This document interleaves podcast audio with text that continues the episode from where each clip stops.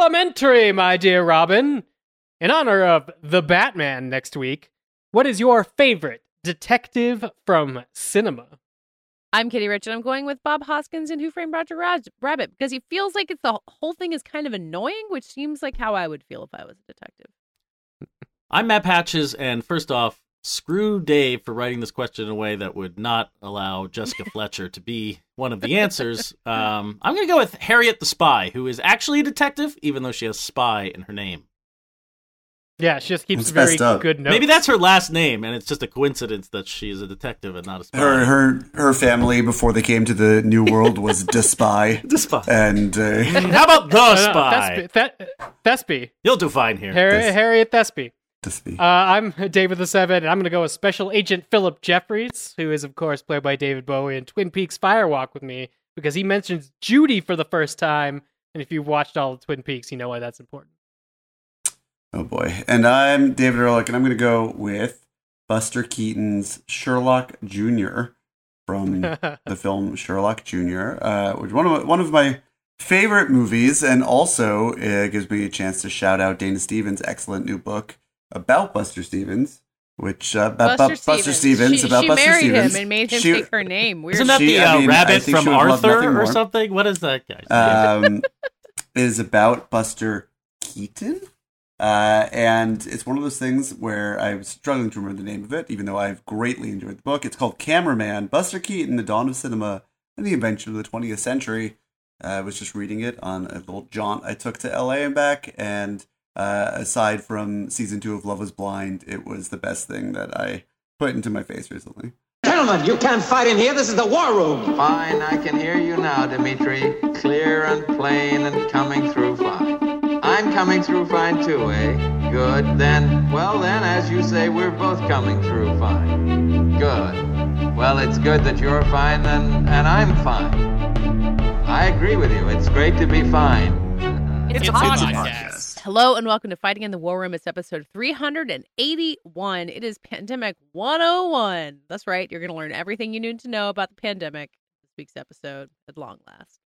Uh, it's the week of Wednesday, February 23rd. That's the day that in 1954, the first mass inoculation against polio with the Jonas Salk vaccine took place at uh, Arsenal Elementary School in Pittsburgh, Pennsylvania. My Wow, Dave. favorite of the Jonas Brothers. Yeah. Uh, really, uh, Today in getting- vaccine history. Yeah, really getting topical with our uh and at an elementary school. Like they just went for it, just going straight to vaccinating those kids. Just straight to the kids this yeah. time. Yeah, man. Get those kids those shots. Uh hello. We're all here. Uh David has gone to and from Los Angeles since you last heard from him, which is fascinating. David, did you have any time in your um bi-coastal existence to see if we have any reviews? I did, Katie. And uh, on that note, I'd really like to talk to you guys about something I accomplished on my trip, which is unlocking Sith Eternal Emperor in Star Wars Galaxy of Heroes. Now, i- it's no, I'm not quite there because it turns Ah, out we do have emails. Ah, oh, okay, ah, foiled. We'll let David Well, get that was- one I- line in, but, but the I, email- but I'm very I- excited to hear about Sith the Turtle Emperor. Well, I'll, I'll just I'll just button that up and say that it turns out that doing all the prerequisites doesn't actually unlock the character. It simply unlocks Oh, no. a series of trials that you have to compete with very expensive energy. What a pain in the dick. What else can you expect from a gacha game? Anyway, Dave, why don't you tell us about the emails we got? So this one is actually a holdover from last week, uh, but we're gonna slide in here to not talk about Sith Eternal Emperor uh, Ultimate Unlocking requirements. It's titled Station Eleven. This is from someone who just signed their name C, so that's all I'm gonna say. Don't want to dox anyone. Here we go. Hey y'all. Just finished listening to your discussion about Station 11, a detail that David ignored when cinema sitting and dismissing the idea of the Station 11 graphic novel being profound to anyone, while all other books still remained, is that the Station 11 graphic novel is not shown to be meaningful to anyone other than two very specific people, Kirsten and Tyler. It is not shown to be revered or even read by anyone other than those two, both of whom received as, them as a gift from Arthur Leander, What about- a father figure to Kirsten and a literal father figure to Tyler. In both cases, is the last remaining artifact they have of this man who is so significant to them, but who was prematurely taken. Their investment in the book is, I believe, a way for them to hold on to his memory. However, I do agree they repeated "I remember damage" a few too many Thank times, you. though. That's all. Best that's really all. That's really all I wanted. Um, but uh, yeah, I mean, and I don't think the show really conveys why Arthur Leander is so important to them. But doesn't David Cross's character have he at least like keeps the book in a special place or like threatens to destroy it, something along those lines. I don't call that. That's a question. Uh, I don't know if When he's does he keeping have it. the book? Doesn't she just keep it in his office, like without his? oh, maybe that's it. Yeah. Yeah. Anyway, it's a fair point uh, that the listener is making, um, and it's all the more meaningful because they too remember damage. And then we have one more email, but it's not necessarily time sensitive, and it does mention Star Wars, so I'm going to save it to save us in case next week uh, we Mm. don't have any reviews. But, guys, you could leave us a review on iTunes, give us five stars, say anything you want. It really helps us find the show. And then internationally, we'd like you to do that too. And if you leave us a review there and would like it read, send it on over. to fitwr.podcast at gmail.com. And the key And point here that reviews. may be baffling uh, anyone who happens to be listening to the show for the first time is that if you don't do that, or if no one does that, we will talk about Star Wars Galaxy of Heroes, a terrible mobile game that no one should play, that Dave and I are both addicted to. I mean, I'm starting this as the Sith Eternal Emperor's March, so I'm, I feel your pain. It is a threat that we will make it on. Be warned. You the coolin' man, you send you up. Prison coolin' 1992 so alright.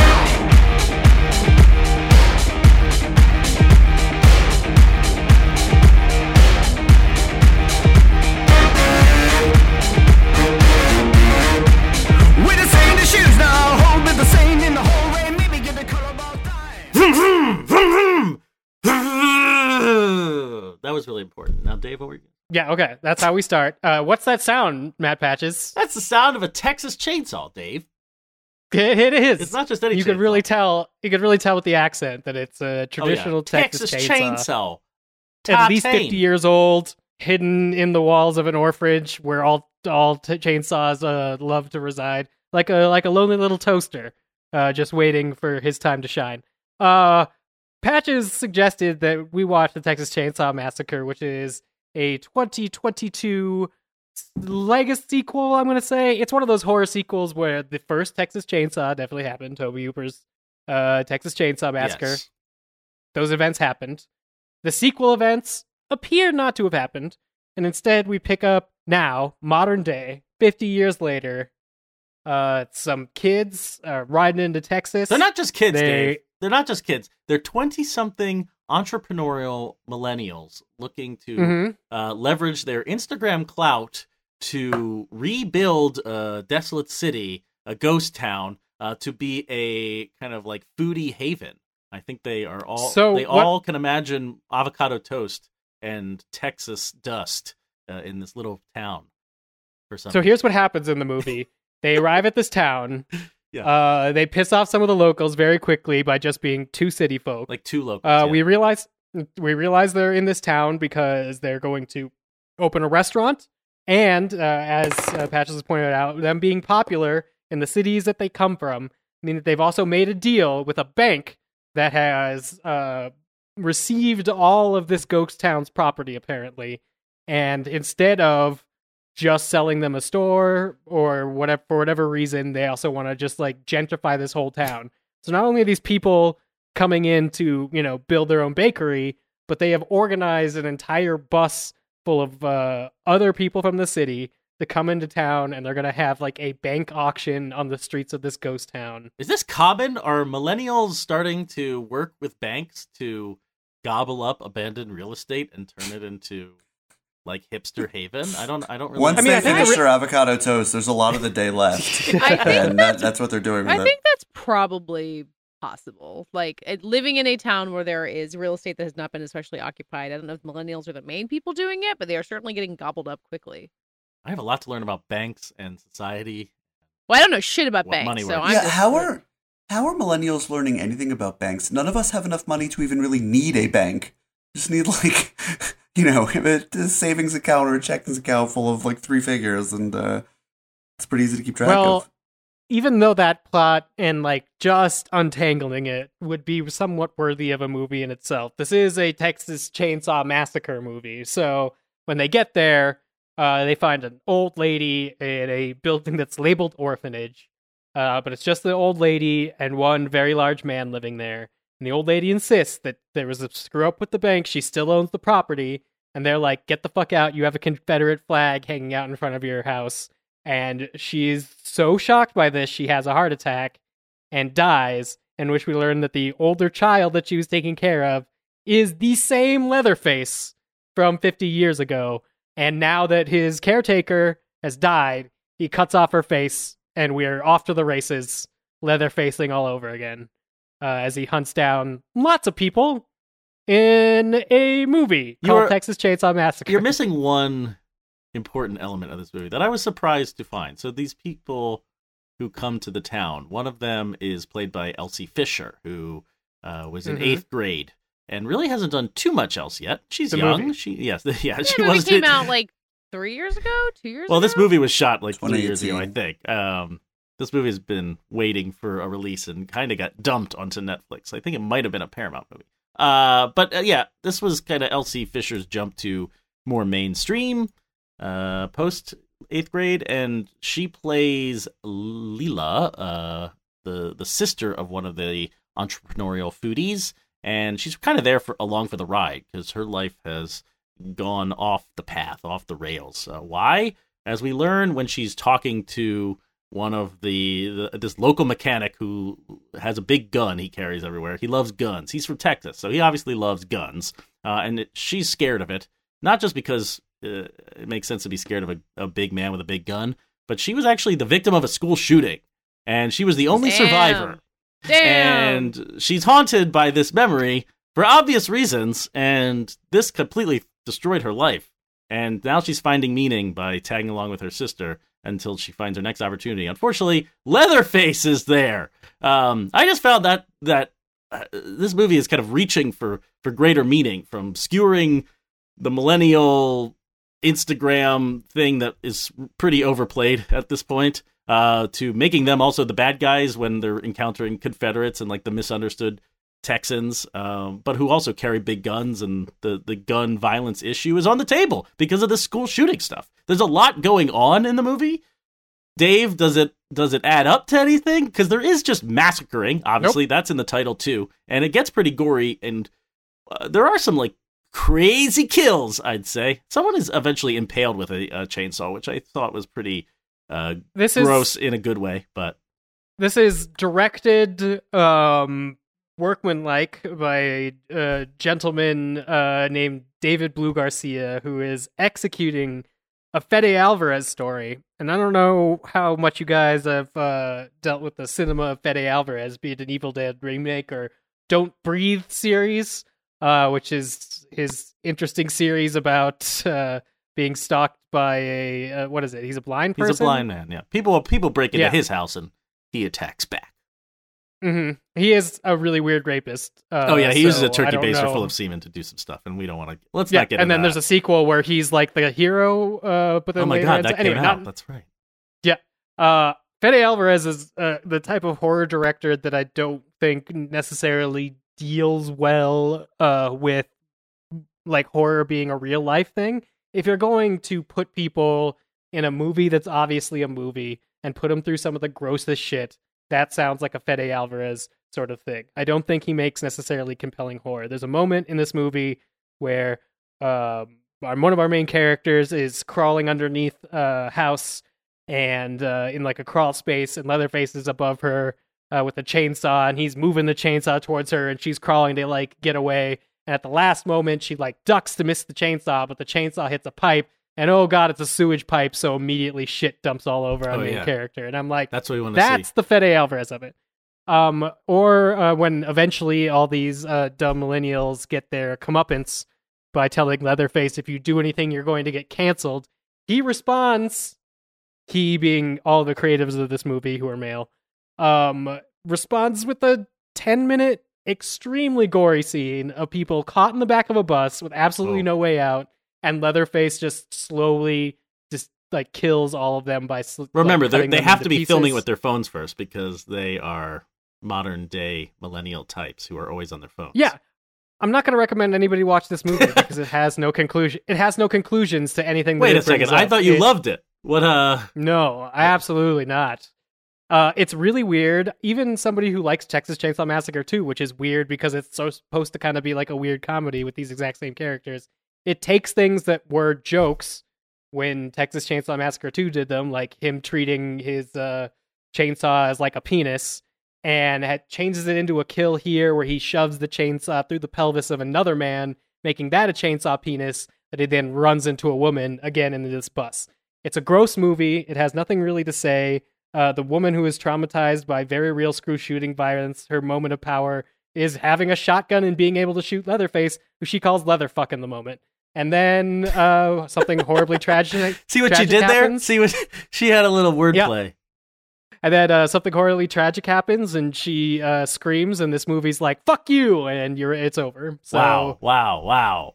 I thought I- patches. I- what what's redeemable about Texas Chainsaw Massacre? That's what I was going to mumble uh, that there might be a redeeming quality here, but you're eviscerating it much like Leatherface, and I am running in terror because you're probably right. Uh, I guess I just I I appreciate on some level the attempt to find meaning in this movie. The the I think the problem is that the victim characters are, characters are such stock characters. Like the the millennial hipster thing is so overdone. They're not real at all. It would be much more interesting to make a movie about Texas right now and try and deal with Texas through the Texas Chainsaw Massacre Yeah. lens. I think And there the- is the interesting time- conflict between or the question that the movie ultimately raises like can a school shooting victim pick up a gun to save their friends? Okay, that's actually pretty provocative. Um, but this is not the movie to do it. I don't think I don't know if you can have a horror movie that is grotesque in an artful way where it's like, oh yeah, let's get a wide shot where I lift somebody up while I'm chainsawing them in their gut, and we just get that. Not only lift somebody lit- up, your only legacy character. Your, yeah, spoiler alert. Your only legacy character just gets totally chopped in half. Um, You don't have to spoiler alert. People should not watch this movie. Don't watch this movie. fine. I, I know that like there are some horror movies that you think can be bad, but A, this is on Netflix. There's never a reason to sit down and watch all of it all the way through. Scrub through it if you want. Look for the kills. That's fine. Wait, you know, two months and watch a YouTube compilation. Fine. There's no no one should watch this movie. What in this movie is there? You're, you're are you watching wrong. it and the you're like, performances aren't there. Uh, The drama is not cohesive. It really is. It becomes for the kills, which I don't think you can begin it with such a heady take and then and then pivot to that. That's where I think the movie ultimately fumbles. I, I guess I see potential in David Blue Garcia, the guy who directed this. I just I feel he stepped in at some point. That's what I. This movie's a mess. Yeah. Uh, two other guys were directing it. I guess Fede Alvarez was like, "No, uh, you're not doing a good job." Kicked them off. Hired this guy off his indie, and he kind of executed. I guess I still see. I I did. I will say I've been a little swayed by talking to David Blue Garcia a little bit, just about growing up in Texas and living on the border, and and I mean, I, don't think he does. I see great potential for him here. as like bringing Texas energy to a movie like this, but it definitely fails. he does he doesn't have um spatial problems for the most Right. part until the very end when we're underneath some part of the town I don't understand. I understand where we are. He does a pretty good job in an early scene of a woman who's trapped in a car crash while Leatherface is stalking around and she's trying to be spatially aware, she's trying not to make noise, uh she's trying to alert her friends. All of these things are or and then there's uh one of the guys, uh, the black lead uh, gets like slashed in the face, but we don't really see the reaction gore to it because it's all shot through like a rhythmically swinging door. There are things in this movie that would work in isolation, but the story makes it, even the parts that I liked, makes it feel irresponsible, which means it's bad. Bad horror. I feel like my, my big takeaway from Texas Chainsaw Massacre, I know that they wanted to make a direct sequel to the original to honor the original. It feels like the best way to do that would be to rip off the original. Like, don't make a Texas Chainsaw movie. Make something that's obviously a Texas Chainsaw movie that's not connected to Leatherface and not trying to bring in anything connected to Tobe Hooper's movie, which is is just great. I mean, let it go and rip them off. And if you're gonna do it in streaming, like just have a big chainsaw massacre movie. Um, I think people, I think people need to get away from the legacy sequel and start going with the spiritual sequel. Um, we don't mind ripoffs in this house, in my house. In this Yeah. house, we respect ripoffs. I love ripoffs. Also, like, yeah, the copycat killer would be an interesting way to go in Texas Chainsaw, maybe. Maybe not full new generation, but again, even that is better than this. This is a whole bunch of weird story decisions. The best that Texas don't feel Chainsaw reverent. Massacre sequel was uh, that Tiny Toon Adventures summer vacation special where uh, the duck character sits in the back with that uh, Jason Voorhees who's somehow using a Texas chainsaw. Am I right? Does everyone know exactly Oh. what I'm talking about? Please. No. Come Sure. Tiny Toon No. Adventures. I was gonna say no. I was gonna say maybe Yeah, the I- best I- Texas Chainsaw. Plucky, sequel Plucky in the Silence back of the car on summer vacation. Thank you, Dave. God, thank you. Oh, Texas Chainsaw Massacre. It's on Netflix. Don't watch it.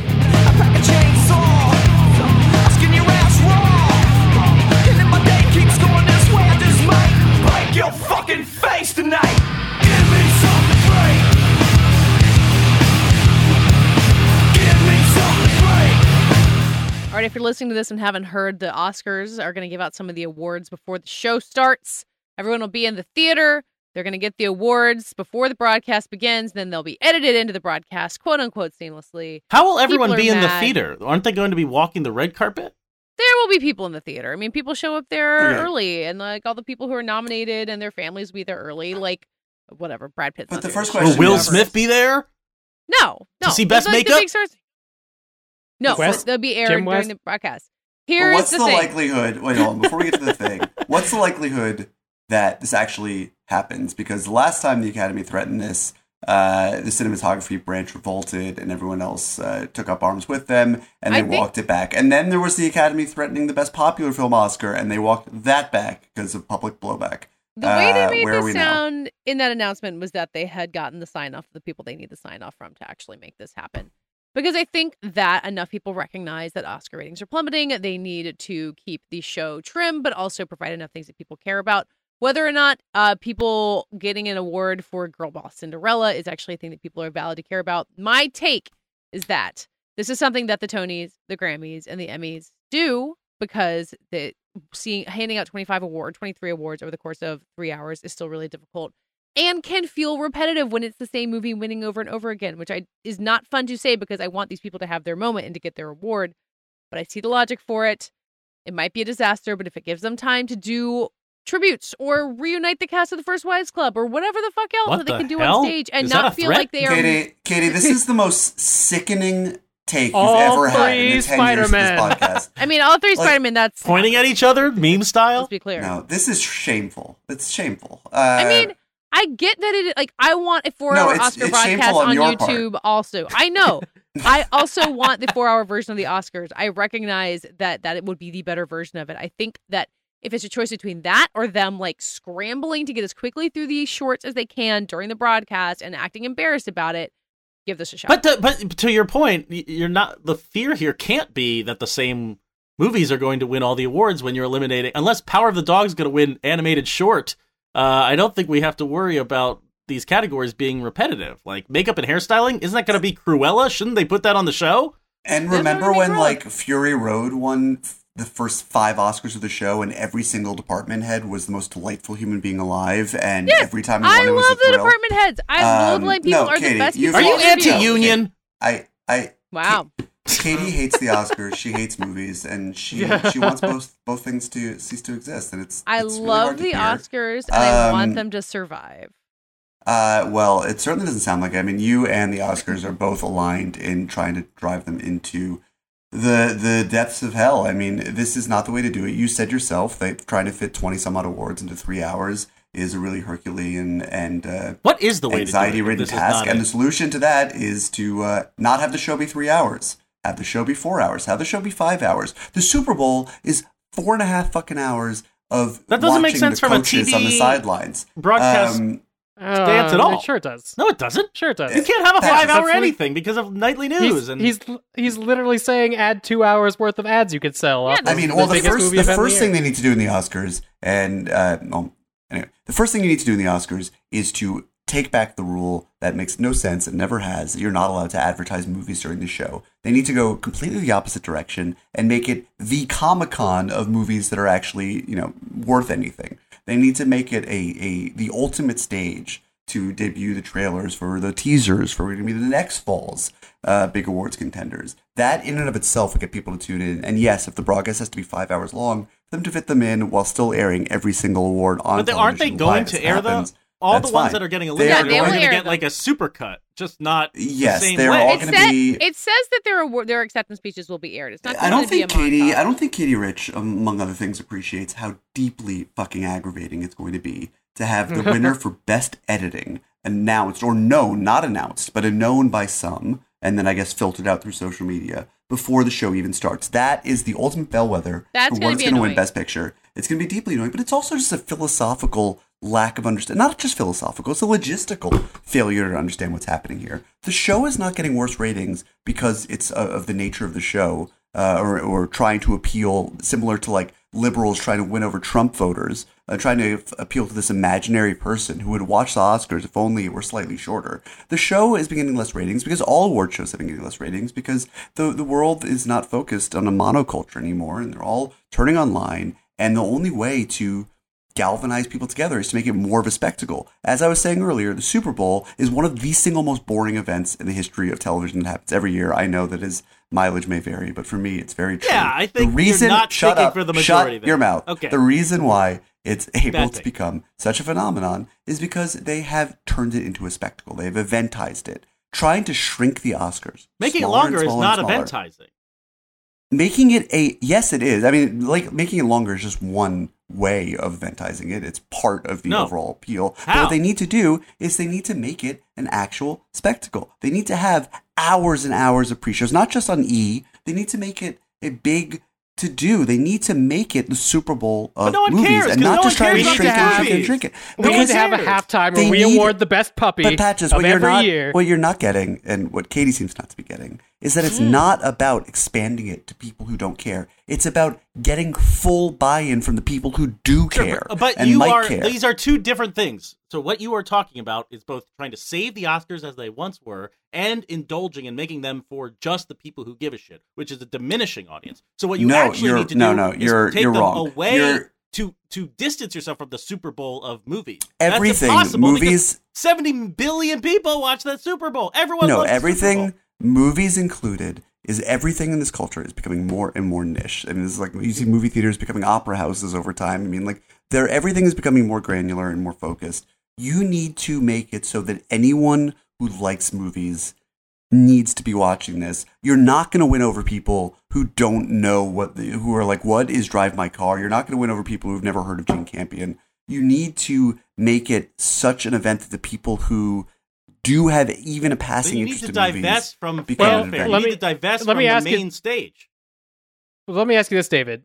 Uh, Spider-Man: No Way Home, biggest snub for getting people to watch the Oscars the entire year. No, I mean this is exactly what I'm talking about, which We're is like that like three- the people oh, only we the people for whom the people for whom movies are only Marvel and people in spandex are not the audience you're trying to win over here, and you need to leave them at the door. But the only You way to do that is to exit ABC and exit fanfare and exit the the Clearly- giant celebration. If you want to stay at clearly ABC, ABC we're like three years away from Joe Rogan's Oscars with a most patriotic award given by like Joe Manchin or something. That's how the only way you're ever Clearly, going to make them big. ABC is not a decent partner here, and I think the fact that they've had a rotating cast of producers over the last five years, all of them failing on their own terms, has not been helpful. I think you know they, they especially last year with the pandemic, deciding that um, you know the show that they had to put on or forced to put on was some sort of bellwether, and then trying to course correct from that uh, is adding disaster upon disaster.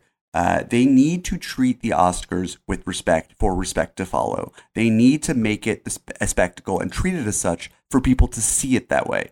And yes, it's never going to be the Super Bowl. It's never going to have an audience of 70 million people again. I mean, it used to have an audience of almost 60, but at least in the United States alone. But um, you know, you're you're never going to do that. You have to go all in. You have to make everyone who likes movies care. You have to forget about the people who only like Spider-Man. Um, that was such a non-starter, and I'm glad they people who like it. Spider-Man like movies. You're, you're talking in two different rec- directions here, which uh, obviously I- suggests I- there's no solution to making the Oscars a big thing ever well, again. first of all, if Fighting in the War Room could have fixed it, we would have been producing this year's Oscars. I wish Really? if only that it's were like we have this we have this conversation. if a lot. only if only that were true, Dave. If only uh, you know they they seem to be open. But Katie to loves the Oscars, and Katie's outside okay with this. yeah, I like Katie is a lost Wait, let Katie soul. talk. oh yeah, Let Katie talk. Katie Katie lost privileges to speak again about the Oscars after this. mm, yes, good old disastrous field. gatekeeping really helps with your Ay, argument. ay, Go I, ahead, recogni- Katie. I recognize that the ideal version of the Oscars that I would like and that David would like, which is five hours long, is not going to happen. It might happen after the ABC contract is over. I would not mind that. In the meantime, I would like for the Oscars to be entertaining. I would like for them to not feel like they are constantly apologizing for how long the show is going. The only version to do that is to try something a little bit creative mm. with the buy-in of the people who are in Wouldn't charge just of these not branches at the apologizing be a great way to do that? I would love that. I don't think that they're going to do that. So I think that them experimenting with something in the interest of making an engaging show and maybe doing something big that they have scrapped in Who recent watches- years because it's who making the watches show the run too. You're still interrupting me. Who and you is? talk I'm, a I'm lot. fine. I'm totally Yeah. fine with that. I didn't say a word the last segment, and you were so off the deep end at the start of this one. I feel like I have to bring You're some sanity to what we're talking about. Katey. I'm okay with Katey, I interrupting want you to know anybody I'm on this not. segment. Katey has a whole podcast about the Oscars. This no, you've never outlet. interrupted me, Patrick. Wow. Uh, Patches has I was interrupted me several you! times this Fuck segment. you! I know. Um, you've successfully derailed what I was going to say, but uh, uh, um, maybe or maybe irreparably. Um, now I'm just stuck on Dave's comment about how people who like Spider-Man like the Oscars. That's of course, and there's a spot in the Venn diagram, but there are plenty of people who are carping about it being recognized who only like Spider-Man or think that Spider-Man is the movies nowadays. Um, but But I don't think I don't think. Yeah, sure, but I'm assuming sure there's oh, lots Katey, of people who remembered- are I- into production design that I are, would like to see it be on the thing. I don't wanted to think- say. These are all people who like movies. Okay, which go is ahead. that Go ahead, when when I this may be true for you. I know Katey, you have a, a deep and encyclopedic memory of Oscars past, but the Oh, average person out there, uh, I'm not saying that facetiously. I mean, like you No, know, I the, mean, you know the show. You, well, you, the Joe Reeds of the world, the Richard Lawsons, you guys know the show in a way that is, um, you know, far better than I will and most people.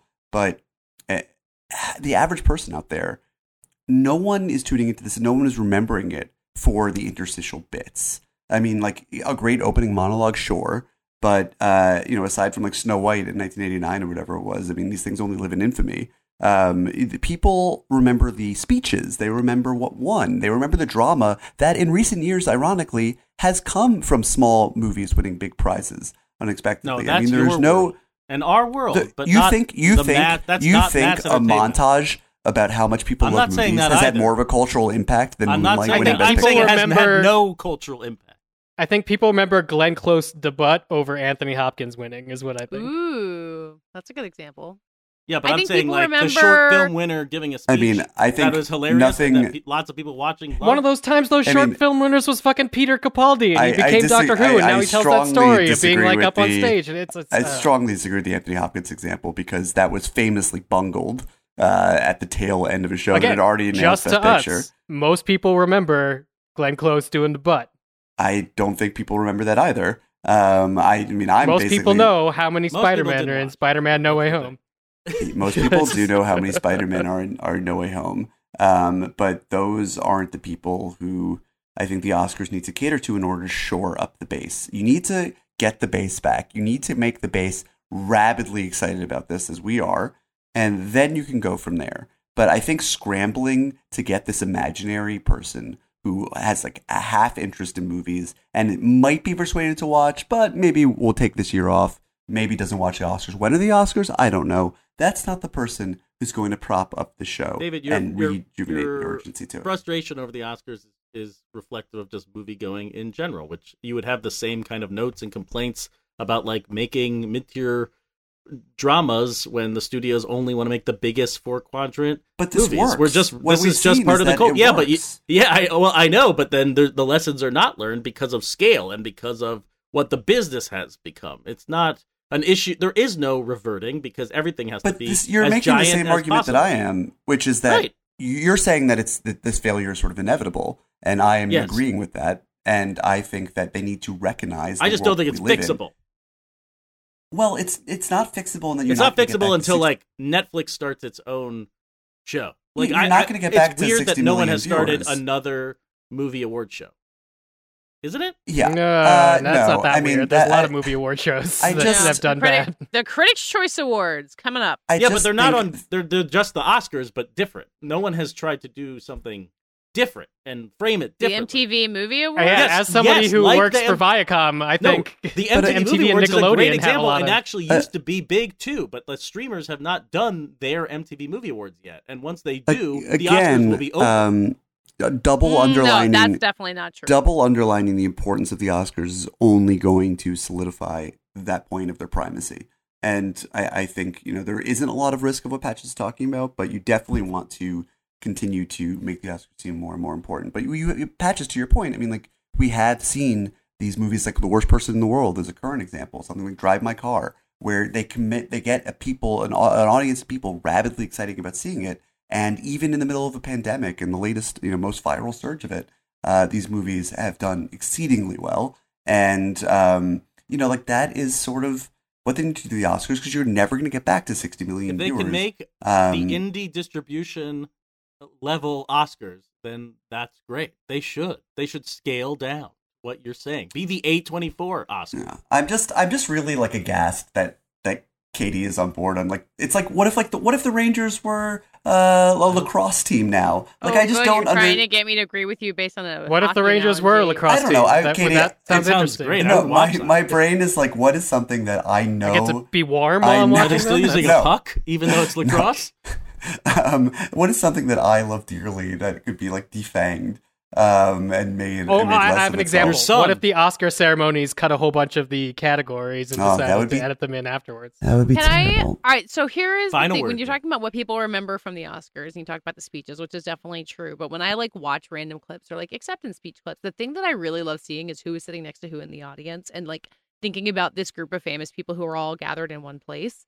This is the power of the Ellen selfie. This is the power of Glenn Close doing the butt. I think bits are not the thing that people remember, but I think harnessing the power of having all those people in one room is something the Oscars have not done enough of. And I think freeing up time in the ceremony, it could all go awry. They could spend 15 minutes talking about Camila Cabello, and I will eat my words.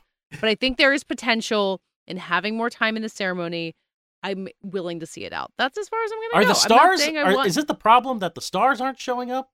Is it the problem No, that we're not there. getting support from like every single famous person needs to show up to the Oscars from now? On. I on? mean, the, like Sure. there are many stars at the Oscars, but like often that they are like trying to cram all of the awards into three hours. And again, I would rather have a longer Oscars, but if we're not I going to get a longer Oscars, I'm okay with this attempt. I want to clarify two things, which is first that I'm less bent out of shape about like the the idea of of how much of a train wreck this is going to be. Like, yes, I believe they have the capacity to somewhat seamlessly uh, re-edit the footage from earlier in the evening into the broadcast and not have it be a travesty. Um, it's the principle of the thing for me. Um, Sure. It is, you know, the the idea that all of these parts are somehow that go into filmmaking are somehow less than, and especially when you're talking about something like film editing. I mean, it's like essential to, um, you know, the composition of the film. It just seems very myopic and blinkered. Uh, and the other thing is just that um, uh, if the Cinderella movie indeed wins this like fan thing, it does not get an Oscar. We need to just make sure that we have the rhetoric right on that. There is Yeah, no, it's not new Oscar. Oscar. That is simply like a there's no a award Twitter poll. given.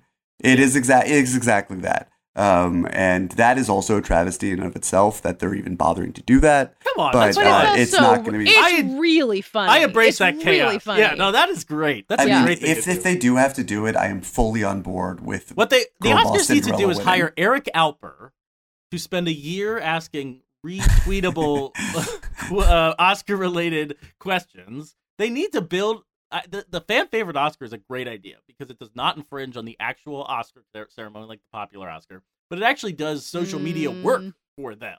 Like they people need to the the Snyder Bros are all tuning in to the Oscars this year. That's Are a win. they? Yes. Are they they? seem very they seem very into being Yes. the fact that they are going to lose by a technicality. And actually, what they would be, you know, they always have famous people giving the awards away. What they need to do is give like, yeah, Zack The Snyder fans? gives an award Um, away. Yeah, they need no, hashtag need the fans. fans. presenters. you need the They fans. they need like really low This segment is like 30 seconds away from Patch suggesting that they do like a dark universe themed. oh no, my god, he's going Dark to say Universe fandom. He's going to say segment? fandom. The prodigium on stage. What if the Oscars took place in the DC fandom and were eight hours long? Oh my god, Katey, you just you're not Black you don't Adam take it himself. you don't take it personally that the Oscars is tr- like I see you're coming at it from like a really no, the, like Katey's coming at it from like a very savvy sort of like do what you need to survive kind of take. But I am just surprised that Katey doesn't see it as sort of a personal affront that the Oscars are trying to squeeze in themselves smaller and smaller and smaller until they take up no space whatsoever. Again, personally, how much I don't think it. no, yeah, correct. nobody's saying like Ka- Katey Rich is really going to hate it if we don't do original score. No, I'm line. asking Katey. I mean, I again, I want the Oscars to run long. The idea of the Oscars like running as long as the Super Bowl, like I think that makes perfect sense. I'm mostly opposed to the ceremonies we've had in recent years in which they have like rushed and apologized the entire way for rushing. And I think if this is an alternative to that, it's worth exploring. Marry me, marry me, say yes. Marry me, marry me, say yes. Marry me, marry me, say yes. For the rest, of the rest. I never seen forever. I never seen forever. Let's. Marry me, marry me, say, Say yes. yes. Marry, Marry me. me. I gotta That's say- not. It's a pretty good song. Okay, okay, wait, hold on, hold on. Is that is that how we started? I think it started. I mean, that is the name of the movie. I think you guys, it was playing over and you sang along with it. It was the perfect segue. Oh, yeah. I mean, if I'm going to Uh, do a some good songs in this movie, if I'm gonna do a pre "Marry Me" song thing, it's going to be "Church" because that song's fucking hilarious. A whole, And a whole banger. song about church. Get I'm the- the- realizing the- that as- several times. As the person who uh supports or who is okay with the Oscars experimenting and picked "Marry Me," I'm now really um the villain of this podcast. so. You're the Maluma of this episode. I mean, I look great with my shirt off and have a lot of tattoos. And so you're 30 all- years younger than all of us. Yeah, how old is Maluma? He's like Uh, 28. is this a- no, he's not. He's yeah, he is. he really is. Wow, he's literally he's literally 28. Well, Jennifer Lopez Ten is 35 and above, If- according to years Mary. you think- Yeah, me. if you 35 think and above. wasn't- That's all 35 and get. above is my age. This was a hot topic at the wedding I was at this weekend. There was a lot of talk about Maluma's age, so so that means everyone at the wedding you were at had seen "Marry Me," though. uh, I think everyone at the wedding had seen about as much of "Marry Me" as I have now. Uh, well, so "Marry Me" is on Peacock now. Uh, it stars uh, Jennifer Lopez and Owen Wilson. And Patches, I believe you tweeted something that is a thought that also occurred to me, which is that Jennifer Lopez and Owen Wilson have been movie stars for 30 years, not quite 30 years. They were in Anaconda together. Wow, yeah. Wow, Mm-hmm. I didn't, I didn't know that. The Jon Uh, Voight classic. Yikes. Uh, yeah, Anaconda came out in what 1996, I want to say 1997. 1998. so- oh, damn. solid, solid 25 years uh, as movie stars, and yet here they are in a rom com that um, I guess I don't want to say it could have come out in 1997 because it certainly like adopts social media as part of its plot, and it's like it's aware enough of the present day, even though it was made True. before COVID. It could not come out in 1997 because it would have been weird that they're using uh, iPhones and social media apps, and we would have been like, "What is this strange technology from the future?" This Jetsons rom com is really interesting. uh, so yeah, he uh, they get married because uh, she's supposed to marry Maluma on stage, and he bails because he's a cheating, no good son of a gun. He's basically Uh, playing and- J Lo, right? I mean, like this really So- oh, feels. well, like hang a- on, hang on, okay, hang on. We're getting. I'm getting ourselves. there. Okay. Uh, and so yeah, there are two people thrown together. Uh, they're in a fake marriage. It will turn into a real marriage. I guess you have to watch it to find out. The uh, entire um, climax happens at a mathlete competition in Peoria, Illinois, which is cute enough. Um, and so Owen Wilson is like the everyday schlub. Everyone's like, "Well, you're not nearly handsome enough for her," which is funny because, like, you know, he's Owen Wilson. He's not like the most generically handsome person, but he's been professionally handsome for quite a long time. Um, and then Jennifer but Lopez. You, is- you don't think that if if the events of this very realistic movie actually happened, that that people would? I mean, I, I you know, Owen Yeah, no, Wilson. it's Owen true. Wilson is a, is a handsome guy. Um, but if this happened in real life, I think all the same comments would be made at his expense. Yeah, it would not work if Ben Affleck was cast in that role, Right. which is uh which He really looks like Robert Proves your point. in this movie, though, doesn't he? Wow, Wow. Jennifer Lopez, Maluma. Wow, Bastian. the point that I had about Jennifer Lopez basically playing herself, which is absolutely true. She's been, you know, world famous pop star whose songs uh, sound pretty much like Jennifer Lopez songs. I was watching The Mirror Has Two Faces last night, which is on Netflix, uh, and I had never seen before. And I didn't, I didn't finish the whole thing, so I don't have greater thoughts on it. But I was thinking about Barbra Streisand, um, starring, directing, and starring in that movie, and kind of making it about how she's this like homely lady who lives with her mom and can't imagine that anybody would be into her. And Jeff Bridges decides to date her because like Elle Macpherson breaks up with her with him, and he's like, I can't have sex in my relationship, so I'm going to find someone who I just like to talk to. And I'm assuming that they fall in love eventually. But Barbra Streisand was, I think, 54 when The Mirror Has Two Faces came out in the 90s, and Jennifer Lopez is now 52. Like they're basically exactly the same age. 35 and above. Whereas Barbra Streisand is creating her own star vehicle for herself, she's like, I'm going to transform. I'm going to be this every girl. And obviously, like Barbra Streisand's nose, her looks have been a famous part of her image.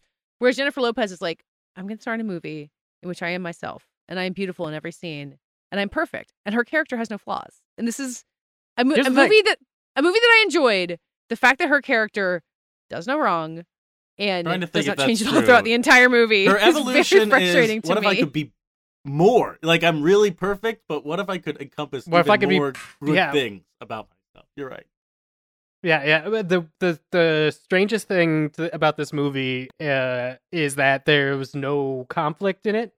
Uh, Like even in the uh, necessary romantic comedy third act intro, where they have to break up and then get back together, I think Owen Wilson is apologizing for being a dick as he's breaking up with her. Like it's like just really Like, like I know I'm seems like- being jealous, but I just gotta I go. just yeah, it's like no skin off of anybody's back. Everybody seems fine for the time period they're broken up, and then it like is left to like, hey, just why not have Jimmy Fallon in this movie to trigger some sort of epiphany? Like that happens all Wow, the time. yeah. I guess. Well, with and male people. and Epiphany said even- at the Tonight Show, that was the most dire it just moment. seems worth uh, it just seems worth pointing out that if you do find yourself in a romantic comedy one day whatever you do do not have sex with your romantic interest because your life will immediately fall apart yes it's on the way to getting Uh, better but no, uh, they they have sex and then do pretty well for a while. yeah, Like, here's the thing: Yeah. if I was his character and was in the situation, Dave would have and sex followed with it all the way through to having sex with J Lo. you are After open that, I to would have having been like, sex with J Lo. okay. Go back But- to Bastian. That's fine. It's you guys have a lot in common.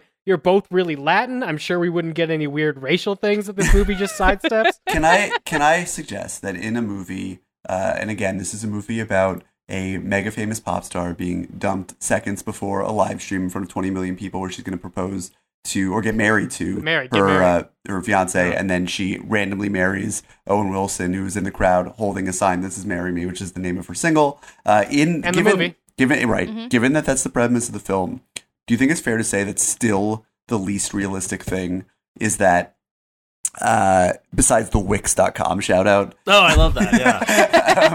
um, is- Great website on is- Wix.com. Lots of product placement here. is that uh, this character who is defined by the fact she's like, no one ever accepted me. I've never been nominated for anything. Ignores the fact that it's Grammy Day and doesn't learn that she was nominated for one of like the nine thousand Grammys they nominate people for. That's not the same day. late She in the afternoon. the same day.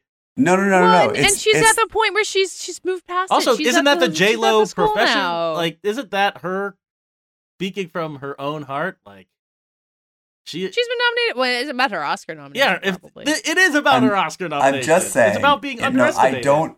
I don't believe that character has grown enough about uh, you know realizing what her priorities should be that she would wait until five o'clock on the afternoon of the day that the Oscar the Grammy nominations are released to check if she won, or that her manager would neglect to tell her. They don't announce that shit at five be in fair, the I think she was at a high school teaching kids math. she dance. had her phone off. She she agreed with uh, Owen Wilson Uh, to turn Sa- her phone Samwell off. Tarly would have, who uh, you know, became one. Not no spoilers for Moonfall, but he like became one with the consciousness of our planet. Or what I can't remember. But Is he in Moonfall Yes. too? Yeah, he's Um, having a he- year. he would have been able to tell her. Finally, he's having. Let's a back year. up a little about "Marry Me," which I was like kind of agonizing going into and surprised to enjoy. It feels like a real. To your point, Katey, here are two movie stars who've been movie starring it up for 25 years, and this movie has no conflict. It also has no jokes. It's not really a romantic comedy. I'd be hard pressed to think of the funny part. Um, but it is them. Oh, Sarah being- Silverman's funny. Yeah, right. I like Sarah Yeah, Silverman. The dog. The dog's old. The dog's really old. There are some funny dogs. Yeah. like it has to lay down a lot. But, it's an uh, old dog. This this is just two movie stars. The mid-credit scene with the dog. mixing and matching their chemistry. Um, is it a is it is it quality romantic fluff? Like, what is quality romantic fluff, Katey? And is this fulfilling Ooh. that need? Because I think I mean, I have not watched. it in a different men- way. Yeah, I mean, I haven't watched many of the like Netflix era rom coms, uh, the Kissing Booth, or um, Mm. there's like the Christmassy ones. Like, I haven't done too much of those, but I do think the star power here is what made it quality romantic fluff for me. It's a movie that I watched in part on an exercise bike. So, like, this is Wow. n- As if you second screen this movie, I will not. I honestly think it kind of. How was. far away are we from a, a Peloton original Oh, uh, boy. movie? Well, now that No, Peloton, Peloton, has is, burned uh, all their money and yeah. doesn't work there Oh, no. So someone else had but to it do does it. feel, you know, I'm not surprised to hear that Katey watched it on a. Uh, uh, what, what are, were you on a Peloton? What was the exercise? No, equipment? it's a knockoff Peloton. On a It's knockoff- Schwinn IC4. on highly a recommend. Schmelaton. Um, but the because it does feel, you know, to go back to our Oscar conversation, this does Mm. feel like the a rom com that is trying to uh, go as wide as possible, drag in young audiences, speak their language, um, even though it's about two people who are in their fifties, and uh, just sort of be as contourless and um, broad as humanly possible. Lure in the people who are nostalgic for rom coms, but not actually dig into the genre and give them the meat on the bone, the full Notting Hill experience. And I think one of the reasons the movie is like vapor, just content, uh, and it makes a lot more sense on Peacock than it would you know, solely in theaters, is because Yes. of that. Um, and I think you know it bombed. Uh, whereas had you made, I mean, maybe, How do you know it bombed? I mean, it It bombed in theaters. it's made I mean- thirty-seven million dollars so far. That's a bomb. what? I do not think That's, that bomb. that can't. There's no way. It made that's a bomb. thirty-seven million dollars, No, I mean, and it's on Peacock. it, it, it is done. It is done better than I thought. It did not do well its first weekend. I mean, the the headlines Okay. were sour. I had not checked up. I mean, uh, it's it's it's no dog. We can It's say not, that. it's not dog. um, Ruff, It's ruff. not the man down dog.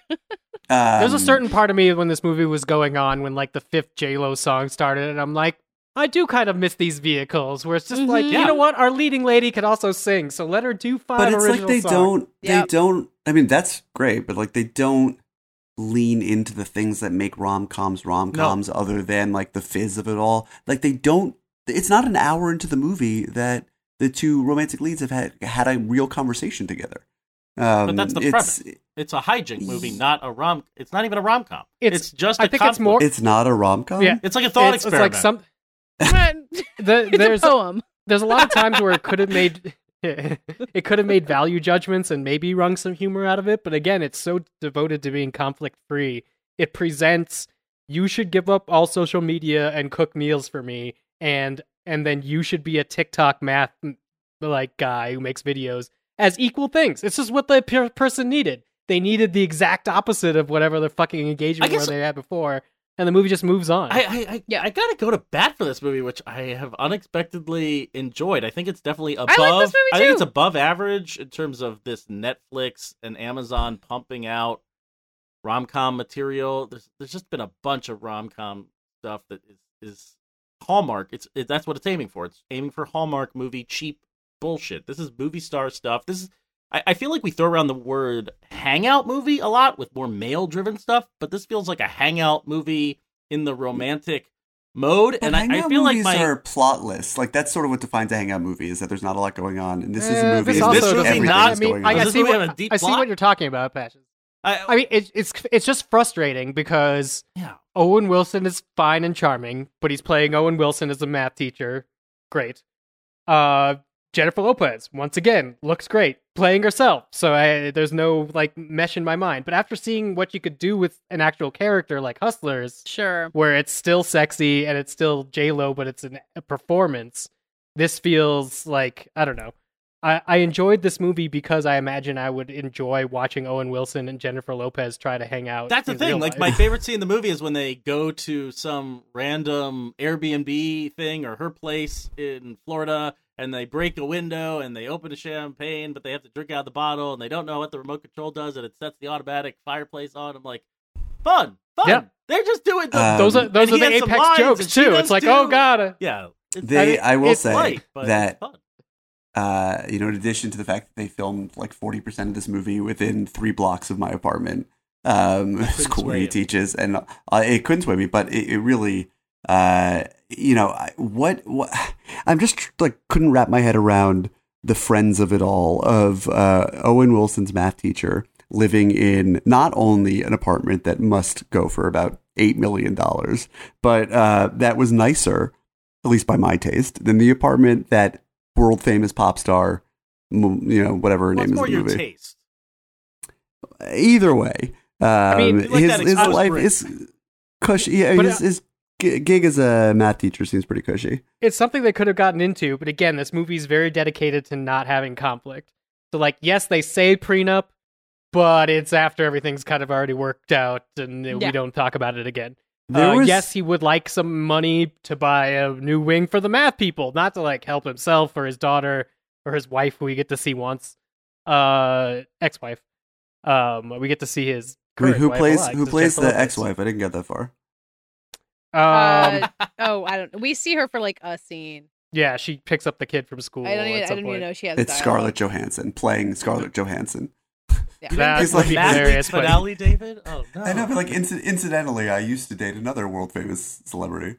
it's just it's really interesting because there's a ton of time periods that this movie could have tried to dig into something but i think it actually would have made it more problematic but by not digging into anything i think it's very acceptable It for is, what it is It, to your point, Dave, it is weird that they don't. I mean, yeah, they don't want to dig up conflict, but they also don't get any of the friction that they need to have, like, sort of the fish out of water element of the of the humor work. Like they, he is thrown in over his head in the celebrity world, and he's on the phone being like, like, what's a private? Wow, and like, you know, what's it like for everyone to know who you are? And she's like, they don't know who I am, you know, like, and like that is that is really about as far as they seem to push it.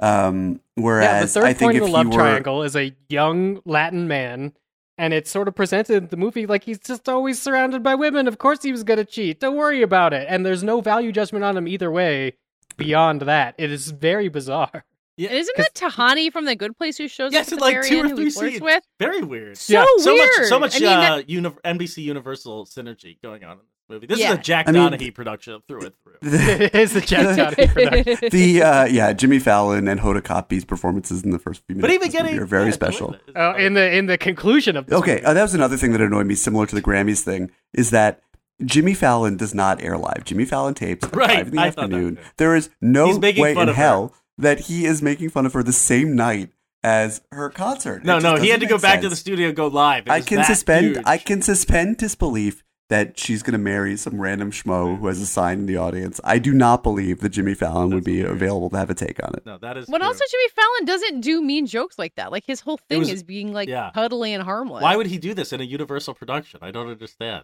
Why would he want to portray himself as a total asshole? It's time. Twice He, he's in the ready to be edgy. He's a dick. ready to be edgy. Yeah. He wants. He wants to This is like it. when I was at Universal Studios and he said we were going to go see the backlot and instead King Kong attacked us. You can't trust Jimmy Fallon. Uh, Katey, I I need Uh, to. Oh, go. Sorry. Well, I I was thinking about Owen Wilson, thinking about his chemistry with people, and thinking about Loki and how fucking good he was on Loki, and how like What's Loki? Uh the show Loki. That You're gonna why have to no give one me will ever more. watch the Oscars. uh, man. Uh, dear. why no one's gonna watch. Yeah. it. um Is it like it's like low key? It's like there's not a lot going on. Is it a hangout Yeah. show? It's a hangout show. Uh, I, kind I mean, there are the Owen Wilson such a parts Neil are kind of a Gaiman hangout show.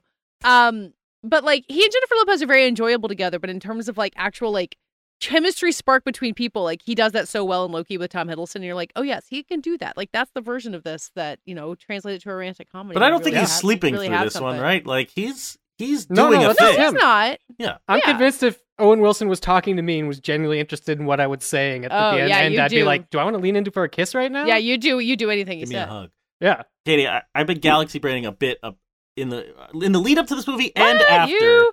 And I want to I want to throw out I'm going to get a little bit of a spiel out here, but it ultimately leads to a question and a gut check from you. So, uh earlier last week, uh Vulture published a great mini oral history of the ending of Mamma Mia. Here we go again. Uh, and I was really struck by the director Ol Parker uh saying that British people kind of embraced the movie and American critics pissed all over it, direct quote. Um, and he remembered that the word crowd pleasing was used as an insult in American reviews, and he just like lost his mind. In the in the oral history, he has just a great quote about being like, You fucking try to please a crowd. Like, Mhm. what is crowd pleasing? And I, I'm thinking like I that is on my mind, and something else that has been blowing up online recently is this kind of obvious, like predictable turn on the upcoming Pixar movie Turning Red, which uh, we'll talk about Oh, it. I hope wow, okay. soon. It's fabulous. I can't wait to get into it. But um, yeah, I'm excited to see it. it is about a young girl, and it is made, is directed, written and directed by this woman at Pixar whose name Domee, I think her name. Um, and- Domee Shi. Domee Domee Shi. Shi, and it is extremely female perspective. It feels like the female energy is pulsing through this movie uh, and following this character, and it's also caught up in like young girl, young. It takes place in like 2001, so it's all about um, a girl obsessing over a boy band, and just like the female energy is out of control. Now, people online and Pixar bros, which I didn't think was a thing, and now I realize it is because they like oh, salivate Oh, yeah. over Lightyear What? trailers and like think, oh yeah. think for some reason they think Turning Red looks like garbage because it's kind of bubbly and feminine, and yet like Toy Story, the original, despite it being unrendered, The ass- ultimate Chad movie, Toy Story. yeah, it's just like they think that is that's they're putting that on the pedestal of visuals, and so that combined with the Mamma Mia stuff, combined with the Razzies that came out around the Oscars. Whoa. And oh the- God. so okay. I'm telling really you, I'm taking you on a journey here. The Razzies has a this long history of tearing down female-driven entertainment, like from the Twilight stuff. That that's what forever be stuck in my craw. Coming after Twilight, and what I actually think is like good Kristen Stewart, even if it's tucked into dumb movies. Breaking Dawn Part One and Two, masterpiece in my opinion. Um, all of this is swirling in my head as I go into Marry Me, and I'm like, Jesus Christ. isn't this like? And, th- and so, interestingly enough, on Peacock, you go to the movie page and it has the Rotten Tomato score there. Unfortunately for Marry Me, it's 53%. So it has a big uh, Rotten Tomato splatter on the page, uh, which I find fascinating. That because of universal integration with Rotten Tomatoes or ownership there, they display it. P- critics did not like Marry Me. And I think the reason why is obvious. Critics barely did not like "Marry Me." That's a pretty. I'm mixed, s- I, uh, I'm still waiting for. Patches to get my his point here is this. I know, My- what is the yeah, so my point here is all is like, what do you make of? Is this a phenomenon? Is there like, uh, is is there a a a knife out for the? Are like, people too hard are on people girl too movies? hard on girl movies? But also, how do you oh tell? yeah, but- hundred but then also, how do you tell what is good when there is a vendetta against it? Like what what makes crowd pleasing good for you? What makes it like positive female energy? How do you tell what is bad and what is fluff good? Like how do you draw that? I don't know. It's kind of a know it when you see it kind of thing, right? Like I didn't love Mamma Mia 2, honestly. Like but like if you're taken along for the ride on something, if you buy in and you feel you know, like you're going with whatever they're doing in whatever way they pull it off and you get to that romantic clinch at the end and you feel it, you feel it. And it's oh, it's going to work. I don't like that. I'm not being very specific after that incredibly long wind up, but I think it's a personal thing, right? Like the rom com that works for you on rewatch a million times. Like, you know, there's this some stone cold classics that most people agree on, but like everyone's gonna have a sauce. Like every rom com ever made probably has someone who has a huge soft spot for it. No, I mean, I think there's a no there's one. a no, there's the, a the movie Leap Year. Uh, no one. No fan. There's not a single no person. one has ever liked that. I did see that movie. Amy I don't remember much about it. There's Matthew a Good was different- there. They go to Ireland, They do. I think. Yep. I also think there's a difference between not good and actively bad, and I'm glad we got to talk about both the movies we did on this like uh, podcast episode because like Marry Me, if you enjoy it, watch it and enjoy it, and great, that's exactly what it's for. It has no aspirations beyond that. I feel like it would be fine with 53% on Rotten Tomatoes as long as enough people work watch it. If it's got 30 some million in theaters, it's probably doing great. Texas Chainsaw Massacre, that like sh- probably shouldn't exist. Like we're probably better off if that movie just straight up doesn't exist. I think there's a difference between not good and bad in that sense. So, or like, it's not for like instance, evil, like Katey's take on the Oscars. yeah, Spider-Man: No Way Home, a movie that is a fantastic movie to see in a theater, a movie I think is a very bad Spider-Man movie, but that's the duality that I have to live with. Uh, being somebody, who, I I would say the minimum patches. What do you do with this? Is uh, watch the movie and have your own opinion. I think that's Um, going to be the minimum for especially these turning red folks. Yeah, I- I'm still hung up on Pixar Bros. Uh, I will say a real deal breaker for me with Marry Me is that you can't download content from Peacock unless you are like a premium tier subscriber. Um, and so for me, loading up my iPad to go on this trip, I was like, oh, I'll grab five episodes of Love Is Blind. I'll grab The Sky Is Everywhere off Apple TV Plus. By the way, I will be talking about that next week, so you might want to go check it out.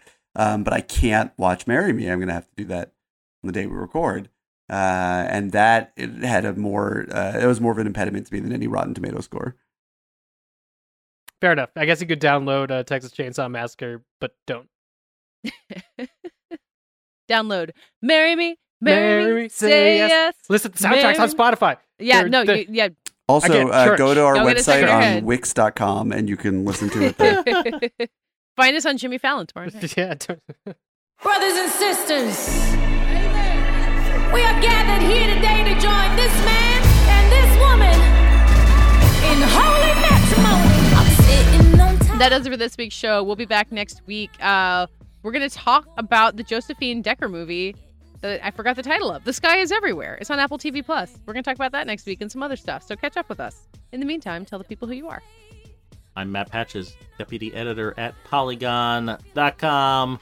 I'm on Twitter at Mr. Patches. We have a website, fightinginthewarroom.com, where you can listen to just an unfathomable amount of old episodes. I'm sure we have uh, talked about other romantic comedies in the past. Can anyone Oh, yeah. guess what we've talked about? I think like year year one we have David and I talking about love and other drugs. wow. That was Holy like- cow. Holy shit. Gyllenhaal, back then. Hathaway. Back before Viagra. I host the Oscars. at some point. To do a rom com's quell. This is Oh, that'd be nice. Building it up. Fluffquell. Uh, yeah. Yeah, so that's fightinginthewarroom.com. Fill your time. Uh, I am David Ehrlich. I you can find me on uh, Twitter at David Ehrlich and on IndieWire. Um, I guess by the time this comes out, I'm actually writing an article about all the Oscars that Dune should win, which I know sounds very out of character for me. Um, It deserves some Oscars. uh, it sure does. It really, really does. I mean, like there are some categories where I would be kind of apoplectic if it didn't. You don't even like that movie. I know, I know. That's why I said it's out of category, uh, out of uh, character for me. Uh, and speaking of apoplectic, uh, I'm not apoplectic at Katey Rich, who I love dearly. I just think she should be more apoplectic at what the Oscars know. are doing. I think she should lead with rage because that has always worked out well for people. Um, and uh, go on iTunes at Fighting in the War Room and leave us some love, some not rage. Send us your love. We have enough rage here in the War Room. Uh, we'll read your love note live on the air. Uh, unlike the Oscars, we will not bump it to the pre-show and then simply re-edit it midway into the podcast. We'll do it live. That's right. And if we do edit it, David will never know because he doesn't listen to the podcast. you That's- could also. I have proven that unto be. I've proven that that's untrue. true. That's true. You, you times. sit you sit Sith holocron holocron. All right. Uh, you can email us at fitwr.podcast at gmail.com if you have some international reviews or other things. Good points you want to make about Station 11. Things you want to say about Marry Me that are great. You know, all those things. We've got an email now. Finally. It took us like 10 years. We got there. And you can follow me on Twitter at uh, DA7E, which I believe uh, is now says Dave Gonzalez caught all the Pokemon because I did. 241 bitches. Uh, Nice. Good brag. Uh, I'm Katey Rich. You can uh, find me on Twitter at Katey Rich, K A T E Y R C H. I'm on Vanity Fair and on the Little Gold Men podcast, where I did not share my uh, in- unconscionable takes about the Oscars because we recorded before that news broke. Uh, so this is a Fighting in the War Room exclusive this week. Um, you can find all of us on Twitter, FITWR, where you're welcome to yell at me or talk about rom coms or anything else, or you can answer this week's lightning round question, which was In honor of the Batman next week, what is your favorite detective from cinema? Thanks for listening, and we'll be back talking to you next week. Praying out loud. I feel it in my